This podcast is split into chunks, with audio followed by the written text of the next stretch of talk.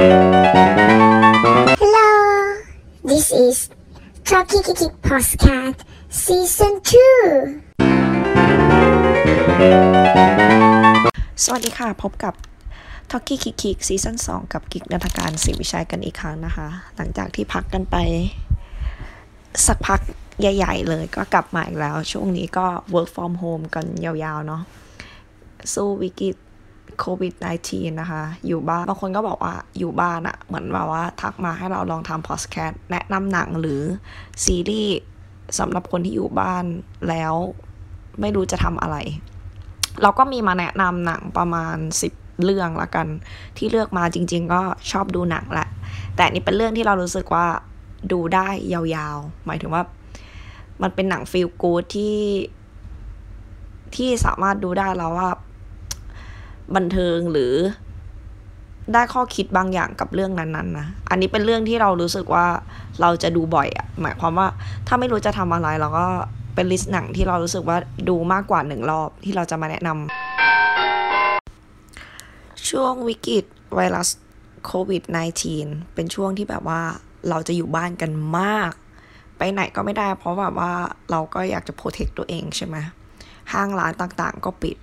อย่างเช่นล่าสุดนี่เราไปโรงพยาบาลมา เพราะว่าน้องของเราท้องเสียอย่างรุนแรงคือแบบว่าติดเชื้อในกระเพาะอาหารอะไรเงี้ยถึงขั้นแบบต้องส่ง ICU เลย เราก็ไปไปอยู่โรงพยาบาลนั่นแหละ หลายคนก็เป็นห่วงเรากลัวเราจะติดไวรัสมาด้วย หรือบางคนก็กลัวว่าเราแบบมึงติดไวรัสหรือเปล่าเนี่ยที่ไปอยู่โรงพยาบาลอะไรเงี้ย แต่จริงๆอะจะบอกเพื่อนๆว่าเราไม่ได้เป็นเว้ย แล้วน้องของเราก็ไม่ได้ติดเชื้อไวรัสนั้น เราก็ถามหมออย่างละเอียดหมอก็บอกว่าตรวจในห้องแลบแล้ว ก็ไม่ได้มีเชื้อแบบว่าเทียบใกล้เคียงกันเลยอะไรเงี้ยเขายืนยันได้มันไม่ได้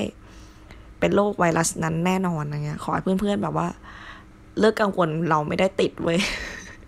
และแกอะติดกันหรือเปล่า โอเค อันมาเรื่องหนังที่บอกว่าเราจะแนะนำใช่ไหมเรื่องที่หนึ่งคือ Molly's Kingdom ในฤดูร้อนปี 1965 ใช้ฝั่งนิวอิงแลนด์เรื่องเนี้ยที่ชอบเพราะว่ามันเป็นเด็ก เด็กอายุประมาณ 12 ขวบอะมันตกหลุมรักกันแล้ววางแผน ที่จะหนีกัน หนีจากความวุ่นวายจากพวกผู้ใหญ่ที่แบบว่ากีดกันหรือบังคับอะไรอย่างเงี้ย เราไปที่เกาะที่สงบสุข แล้วเหมือนแบบว่าเกาะเนี้ย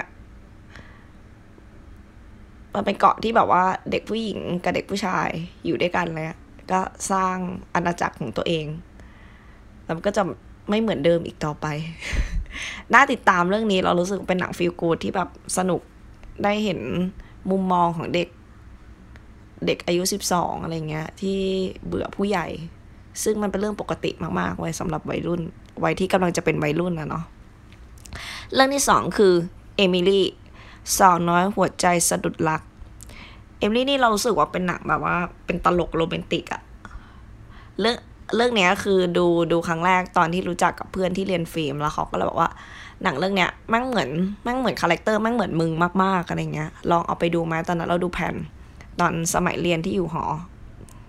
เป็นหนังที่แบบว่าเป็นเป็นผู้หญิงที่รู้สึกว่าขี้อาย ขี้อายมากๆ แล้วก็มีพฤติกรรมที่เรารู้สึกว่าเป็นสิ่งเล็ก ๆ ที่รู้สึกมีความประหลาดอะไรเงี้ย ซึ่งตัวละครตัว character เนี่ยน่าสนใจมากๆ เป็นสาวที่ขี้อายอะไรเงี้ย แล้วพยายามที่จะแบบว่าเปลี่ยนชีวิตของคนรอบข้าง รอบๆตัวเธอให้ดีขึ้นในขณะเดียวกันก็คือเหมือนแบบว่าเขาก็ต่อสู้กับความโดดเดี่ยวในตัวเองเหมือนกัน เป็นหนังที่ทำร่วมกับประเทศฝรั่งเศสกับเยอรมันอะผลิตร่วมกันรู้สึกว่าเรื่องนี้สนุกดีดูหลายรอบแล้วด้วยเรารู้สึกว่าเราชอบพฤติกรรมประหลาดของตัวเอก เรื่องที่สามก็คือเรื่อง Summer 500 Days of Summer เรื่องนี้ก็หลายคนก็ดูดูกันแล้วแหละเพราะเรารู้สึกว่าเป็นหนังที่ดัง เราเป็นหนังที่ดูได้เรื่อยๆ แล้วคนก็จะเกลียดอีซัมเมอร์อะไรเงี้ย ตอนแรกที่ดูนะ เราไม่ค่อยเข้าใจตัวละครของซัมเมอร์เลยแบบว่าทำไมซัมเมอร์มึงต้องใจร้ายกับทอมขนาดนั้นก็คือซัมเมอร์ก็เป็นนางเอกในเรื่องไอ้ทอมก็คือเป็นพระเอกในเรื่องเนี้ยก็เป็นเรื่องราวความรักระหว่างสองสองคนนี้อะไรเงี้ยเรารู้สึกว่าที่ที่บอกไงว่าแบบเกลียดอีซัมเมอร์เพราะว่าอะไรทำไมต้องไม่เรียกเขาอี ก็เกลียดแบบว่าเกลียดก็คือแบบไม่ชอบเขาในเรื่องนะแบบว่า อย่างเช่นแบบคนรักกันจูบกัน เพื่อนกันเขาไม่ทำอย่างนี้หรอกคนรักกันจับมือกัน เพื่อนกันเขาไม่ทำอย่างนี้หรอกแล้วคนรักกันแบบ something อะไรบางอย่างแล้วก็บอกเป็นเพื่อนกันอะเขาก็ไม่ทำอย่างนี้หรอกเออคือเรามาดูเรื่องซัมเมอร์ใหม่อีกรอบหนึ่งที่บอกว่าในวุฒิภาวะ ที่โตขึ้นอะไรเงี้ย แล้วก็เผชิญหน้ากับความรู้สึกของตัวละครของซัมเมอร์มาโดยตรงก็เลยเข้าใจว่าเฮ้ยรำคาญอีทอมชิบหายที่แบบว่า เธอเป็นแฟนฉันนะ คือแบบมึงบอกอยู่ได้ว่ากูเป็นเจ้าของมึงอะไรเงี้ย มันเป็นเรื่องที่สุดรู้สึกว่ามันอึดอัดเว้ย พยายามจะแบบเอาใจนู่นนี่นั่นอะไรเงี้ย เราเคยเจอแบบคนแบบเนี้ย เออ คนที่ฟังอยู่ หรือคนคนนั้นนะฟังอยู่เราก็ขอโทษด้วยนะ คือตอนนั้นเราก็บอกตรงๆว่าชัดเจนว่าเราไม่ได้ชอบ ซึ่งที่เราก็เราก็อยากมีเพื่อนที่ดีๆ อย่างเช่นมีเพื่อนดีๆ แบบอีทอมไว้ในชีวิตเหมือนกันอะหรือมีมีคุณไว้ในชีวิตเหมือนกันอะไรเงี้ย แต่รู้สึกว่า โอ้ซัมเมอร์ทำถูกแล้ว เรารู้สึกดีๆกับใคร เราก็แสดงความรู้สึกดีๆ แบบนั้นออกไป ซึ่งความรู้สึกนั้นอะไม่ใช่ว่ามันไม่จริง ไม่ใช่ว่าคือการหลอกลวง ไม่ใช่ว่า คือการให้ความหวังไว้คือเรารู้สึกแบบนั้นกลับไปก็คือเป็นความสัมพันธ์แบบนี้ที่บอกตรงๆจงแจ้งมาก ๆอะไรเงี้ย ไม่ใช่คือการให้ความหวังไว้ก็คือ เป็นเรื่องที่เรารู้สึก ในณตอนนั้นมากกว่า เออคืออิน เลยเลยอินเรื่องนี้ไปเลยอะไรเงี้ย เรารู้สึกว่าว่าสาเหตุที่มันเลิกกันอะทั้งหมดก็คือเป็นพอทอมอะที่มันเห็นแก่ตัวที่แบบไม่รับฟังซัมเมอร์แล้วเขาก็ยังแบบว่าโชคดีที่ตอนท้ายแล้วเรียนรู้และเติบโตขึ้นมาบ้างอะไรเงี้ย เหมือนกันในกรณีเดียวกันที่เราเจอแบบเนี้ยที่อินเรื่องเนี้ยเพราะว่าแบบว่ามีคนคนนั้นก็เหมือนแบบเลิกเลิกคุยกับเราไปสักระยะหนึ่งแล้วกลับมาขอโทษที่แบบว่าเหมือนพยายามแบบ พยายามยัดเยียดความสัมพันธ์ให้เราอะไรเงี้ยเรารู้สึกว่าแบบเขาก็ยังรู้สึก แบบนั้นทั้งที่เราไม่ได้บอกไป แต่เขากลับรู้สึกแบบนั้นว่า เขาพยายามยัดเยียดพยายามที่จะทำทุกอย่างเพื่อจะแบบ เพื่อที่จะแบบว่าอะไรอะแบบเธอเป็นแฟนฉันนะอะไรเงี้ย เรารู้สึกว่าเฮียมึงอย่าทำแบบนั้นกับใครเลย ไม่ว่ามึงจะรักใครก็ตามอะไรเงี้ยแม่งอึดอัดชิบหาย ต่อต่ออย่าอินอย่าอิน ต่อมาเรื่องที่สี่อันเรื่องนี้ชอบสัสสัสดูหลายรอบแล้วแต่ยังไม่ได้อ่านหนังสือนะจะซื้อหนังสือมาอ่านหลายรอบแล้วแต่ แต่แต่แต่ก็ยังไม่ได้ซื้อ ก็คือเรื่อง Call Me by Your Name เรื่องนี้เป็นหนังแนว LGBT ก็คือแบบชอบชอบชอบ mood ของหนัง ชอบสีชอบตัวละครชอบคาแรคเตอร์ชอบไลฟ์สไตล์ที่ดำเนินอยู่ในเรื่องอะคือแบบว่ามันเหมือนแบบการรังสรรค์การวาดแบบความสวยงามของอิตาลีอะไรเงี้ยรารู้สึกว่า โอ้ย อยากไปอยู่ประเทศนั้นเลยดูเรื่องนี้แล้วรู้สึกว่าทำไมมันมันสวยงามหรือมัน slow life ได้ขนาดนั้น แต่ตอนนี้อิตาลีแม่งกลับกันชิบหายโควิด -19 คือ โอ้กราฟสูงโคตรๆอะไรเงี้ย แต่ไม่ไม่เกี่ยวกันแต่หลังเรื่องนี้ คือเราจะได้เห็นมุมมองอีกอีกมุมมองหนึ่งในอิตาลี แล้วก็แบบตัวละครที่แม่งงดงามมาก ๆ บท ทุกอย่างมันผสมผสานเหมือนการวาดภาพ จิตรกรแบบบนฝีแปรงการตวัดแสงสีอะไรอย่างเงี้ยเรารู้สึกว่ามันสมูทแล้วมันแบบชอบชอบมากๆเรื่องเนี้ย แนะนำแนะนำดูแล้วดูหลายรอบแล้วด้วย ก็ก็ชอบทุกรอบเลย เวลาเหงาเหงาเวลาแบบ อยากได้ mood ในการทำงานอะไรเงี้ย ก็ชอบชอบสีชอบคาแรคเตอร์ชอบไลฟ์สไตล์อะไรเงี้ย ทั้งหมด เราแนะนำให้คุณดูถ้าคุณว่าง เรื่องที่ 5 คือ The Perks of Being a Wallflower เรื่องนี้ก็ชอบ เพราะว่าชอบชาลีคือ คือนักแสดงคือโลแกนเลอร์แมนใช่ไหมน่ารักมาก ๆ และเรื่องนี้ทำให้เราตกละตกหลุมรัก เอ็มม่าวัตสันอย่างถอนตัวไม่ขึ้น เพราะว่าน่ารักแบบว่าสลัดคราบคาแรคเตอร์แฮร์รี่พอตเตอร์อะ เรื่องนี้ด้วยความที่ชอบบุคลิกก็คือชาลีชาลีก็คือตัวเอกของเรื่องที่เป็นพระเอกอะไรเงี้ย ไม่รู้ทำไมเวลาดูหนังน่ะจะชอบนิสัย นิสัยของตัวเอกบางทีที่แบบว่าไม่ค่อยเปิดเผยตัวตนอะไรอย่างเงี้ย อ่านหนังสือเข้าสังคมน้อย แต่เป็นคนที่มีเสน่ห์ไม่รู้ทำไมว่าเวลาหนังหนังแนวเนี้ยที่สร้างคาแรคเตอร์ตัวละครเนี้ยขึ้นมาเนี่ยเราจะชอบมาก ๆ หรืออาจ อินอินกับตัวละครนั้นสุดๆอะไรเงี้ย เรื่องนี้ก็เหมือนกัน ชอบชอบรู้สึกว่าเป็นวัยรุ่นวัยรุ่นที่แบบว่า การเข้าหาเพื่อน การพยายามรู้จักตัวเอง พยายามเข้าสังคมอะไรเงี้ย แล้วก็ดูเรื่องนี้ใส่ก็ไปอ่านหนังสือตามที่ตัวเอกมันอ่านด้วยนะ คือคือหนังมันเหมือนแบบเป็นหนังคือการเชื่อมโยงไปสู่สู่อีกจุดหนึ่งจุดหนึ่งหรือเป็นการจุด จุดเริ่มต้นจากหนังใช่ไหมก็เริ่มเป็นหนังสือไลฟ์สไตล์การฟังเพลงของเขาคือความเท่ของตัวละครอะ่ะ มันสามารถดึงเราไปเจอโลกใบใหม่ ได้เยอะมากอะไรเงี้ย บางทีเราหยุดอยู่บ้านอย่างเช่น ณตอนนี้ใช่ไหมเราไม่รู้จะมี inspiration ในการหาแรงบันดาลใจอะไรก็ตามเนี่ย มันอาจจะน้อยแต่แบบหนังเรื่องหนึ่งอะสามารถที่แบบทำให้เราเปิดโลกของหนังสือ เปิดโลกของเพลงได้อีก เรื่องนี้เราก็แนะนำเรารู้สึกว่ามันเป็นแบบ เป็นเหมือนแบบผู้ชายเป็นเหมือนดอกไม้ที่บีบบานอยู่ริม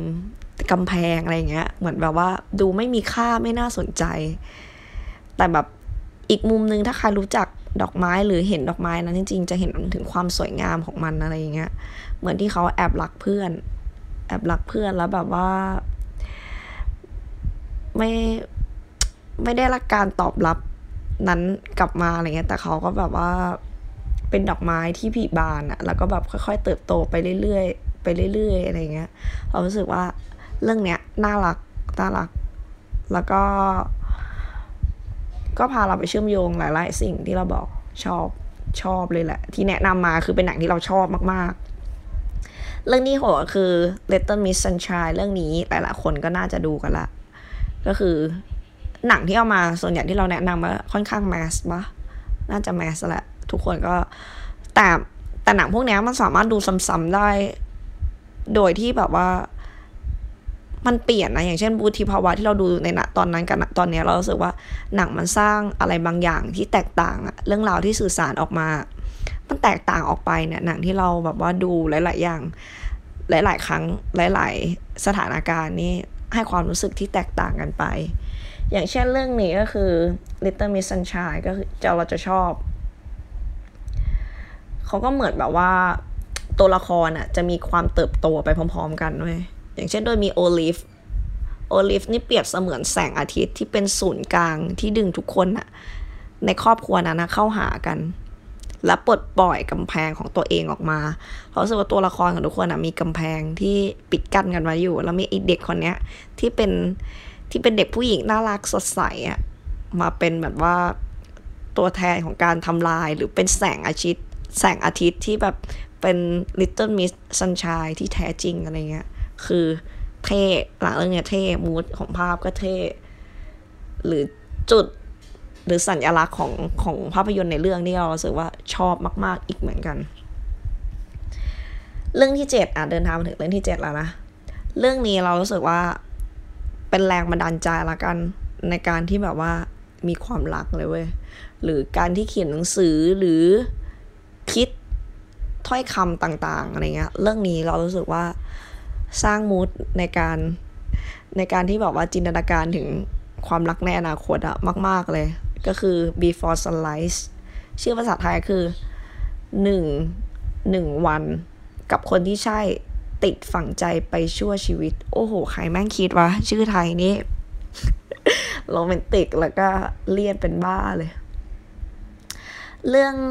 เรื่องของ before sunrise ก็คือสิ่งที่เราชอบนะ เราชอบอีกละ เราจะชอบบรรยากาศของหนังที่เขาสร้างขึ้นมา บรรยากาศโดยรอบโดยโดยที่แบบเขาเรียกอาจะอธิบายเป็นคำพูดยังไงดี คือมันสวยงาม โดยโดยตัวของมันเองอย่างเงี้ย อย่างเช่นเรื่องเนี้ยเป็นแนวแบบโรแมนติกมาก ๆ เลย เหมือนชายหนุ่มกับหญิงสาวสองคนที่กำลังนั่งอ่านหนังสืออยู่บนรถไฟใช่ไหม แล้วก็เจออีสองผัวเมียทะเลาะกันบนรถไฟก็ทุกคนก็พยายามจะหาที่สงบ แล้วมานั่งอ่านหนังสือฝั่งตรงข้ามกัน แล้วก็ ก็รู้จักกันผ่านผ่านการอ่านก็คือเห็นชื่อหนังสือก็คุยกันอะไรเงี้ย แล้วหลังจากนั้นสองคนนี้ก็เหมือนแบบสนทนากันตลอดการเดินทางบนรถไฟนั้นอะรถไฟที่เป็นไปทางอยู่ที่เวียนนาประเทศออสเตรเลีย ก็คือเรื่องราวต่างๆ เกิดขึ้นโดยการที่แบบว่าคนสองคนตกหลุมรัก ตกหลุมรักกันระหว่างเดินทาง ตกหลุมรักกันด้วยทัศนคติแล้วว่าหลักๆ เลยคำพูดหรือการสื่อสารเนี่ย มันเป็นแบบเราสึกว่าเป็นเสน่ห์และและหลังจากที่แบบว่า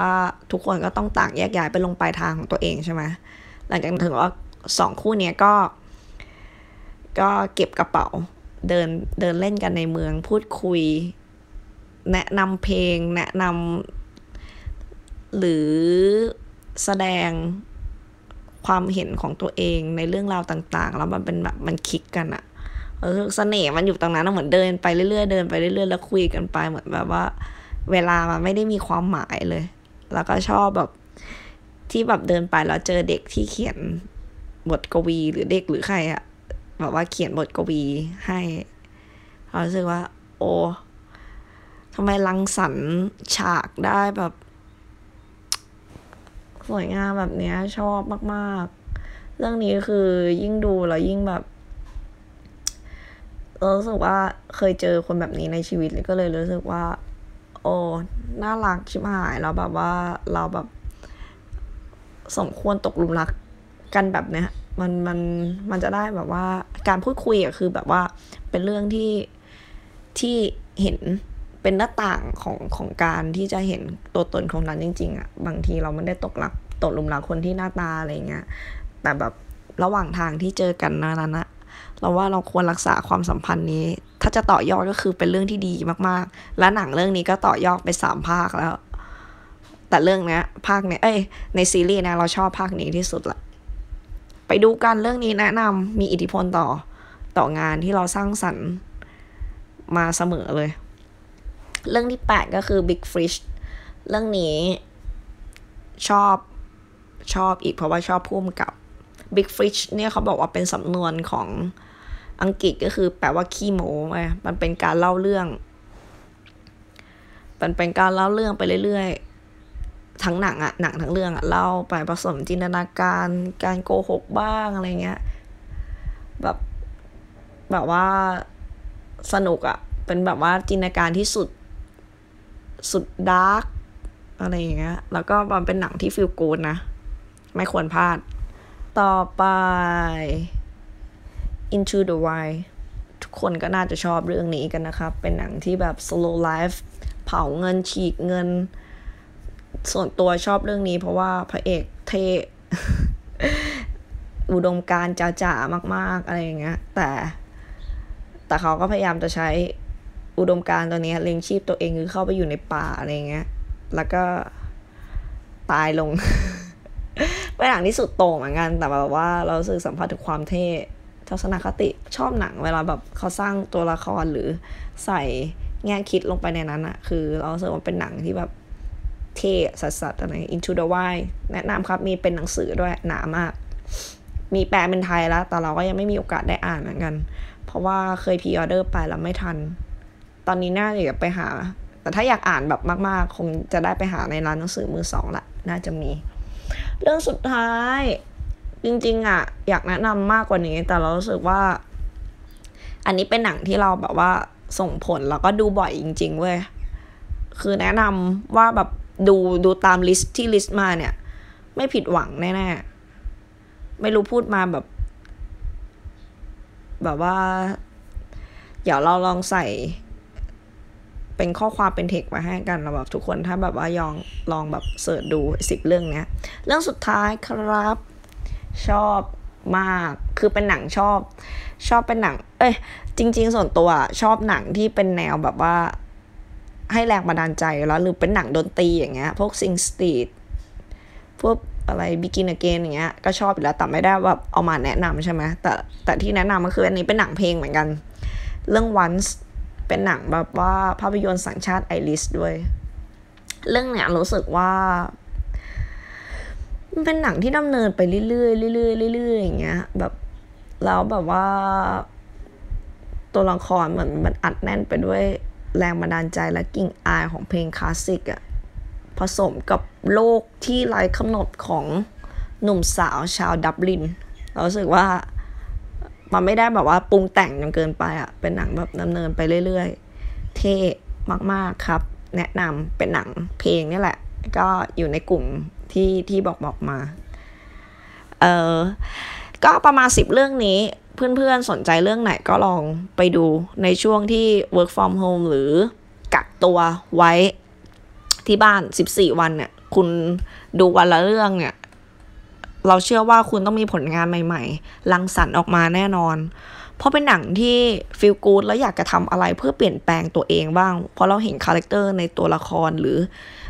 หรือในบทต่างๆอะไรเงี้ย มันส่งผลต่อเราแน่นอน อาจจะไม่ได้ส่งผลต่อในแง่แบบตรงๆนะจะส่งผลไปแขนงอื่น อย่างเช่นที่เราบอกเราดูหนังเนี่ย เราไปค้นพบเพลงใหม่ ๆ เราค้นพบหนังสือเล่มใหม่ ๆ ที่เกิดผลดีเกิดอยากพัฒนาตัวเองเสมอ ช่วงหยุดยาวในณตอนนี้ก็รีบพัฒนาตัวเองนะ คือต้องพัฒนาให้ไวแล้วก็ลังสันออกมาไวแต่ดีและมีคุณภาพปะเปิดหนังดูกันเลยเพื่อนๆ แล้วเจอกันใหม่นะคะ สวัสดีค่ะ